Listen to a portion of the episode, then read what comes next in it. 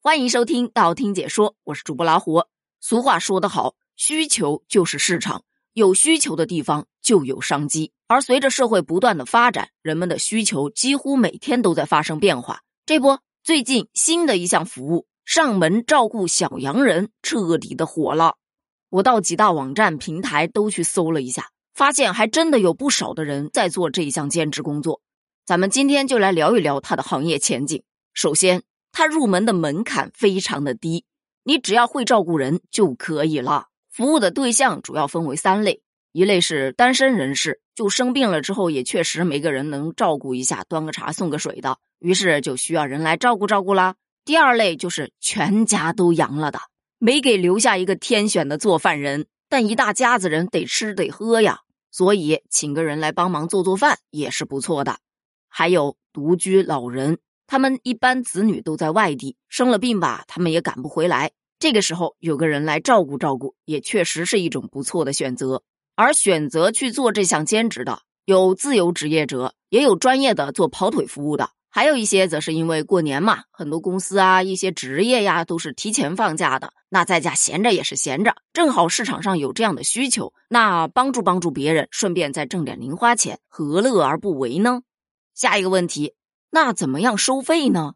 其实我看了一下，大概有三种收费方式：一是按照服务时长来收费的，有五十块钱一小时的，也有一百块钱一小时的，看你怎么选了；其次是直接包一天的。有一百块钱一天到六百块钱一天不等，还有一种则是按照项目来收费的。比方说，我搜到的这一个做饭八十块钱，喂药四十块钱，收拾屋子兼消毒一百五十块钱。当然也有便宜的，也有更贵的，标价基本上都不一样。这个其实很好理解，因为每个地方的消费水平不一样嘛。而且这个工作它也是有局限性的呀，它只能接当地的单。你如果去请个外地的，你敢请，人家也不一定敢来。所以说嘛，是便宜是贵，还得看你们当地的消费水平了。另外，服务项目其实还蛮多的：洗衣服、做饭、端茶送水、清洁消毒、带遛猫啊、狗啊，还有带取快递呀，还有陪聊啊、陪打游戏呀，等等等等的。还记得咱们前面说的吗？就这个工作，它其实入门的门槛很低，但是随着这个行业的火爆。进入这个行业的人越来越多，慢慢的，这不就卷起来了？有在简介里面贴学历的，有在简介里面贴特长的，还有一些更绝，直接把自己的什么厨师证啊、什么心理咨询师证啊，夸夸的往上贴。不得不说，真的是万物皆可卷呐。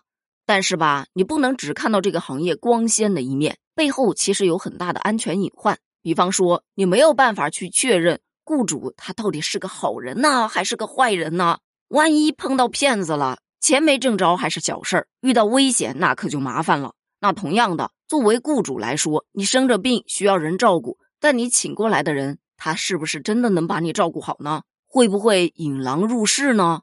这都没有办法去确认。光靠广告上打的“诚信经营”这四个字，也确实是买不来心安。此前不还有说吗？中国人不骗中国人，但咱上当受骗的还少吗？其三，有的人说呀，我自己已经阳过了，所以我去照顾别人，风险系数就会小得多嘛。但是小，它不等于没有，万一造成了重复交叉感染呢？那不是得不偿失吗？我在网上就看到有一个小伙伴分享他去照顾小洋人的经历，他就表示他上门服务的时候会一直佩戴着 N95 的口罩，这让我想到了今天有一位专家说的一句话。普通外科口罩是无法防奥密克戎的，现在就得戴 N95 的口罩。当时就被很多的网友怒怼：长时间和感染者待在一起，戴啥都不好使。我就是天天戴 N95 啊，该阳也是一样阳啊。你就说吧，你想推荐哪个品牌？由此可见，就算你戴了 N95，它的安全系数也不是很高的。但有一种声音是说，现在哪个行业没点风险呢？前怕狼后怕虎，就挣不着钱。似乎说的也没什么毛病，但是吧，在这特殊时期，还是要以先保护好自己为主。另外，据专家推测，目前还没有到达感染高峰期。那么换句话说，就是这项服务的市场应该还有一段时间的生命周期。那既然大家都是通过一些平台去发布这样的信息，只能期望平台能够做好风险的把控。那么今天的问题就来了：除了依赖平台去把控风险之外，你觉得个人如果要选择去做这一项兼职，他要如何能确认对方的身份呢？另外，你对这个行业的火爆是怎么看待的呢？欢迎在评论区留言哦，咱们评论区见，拜拜。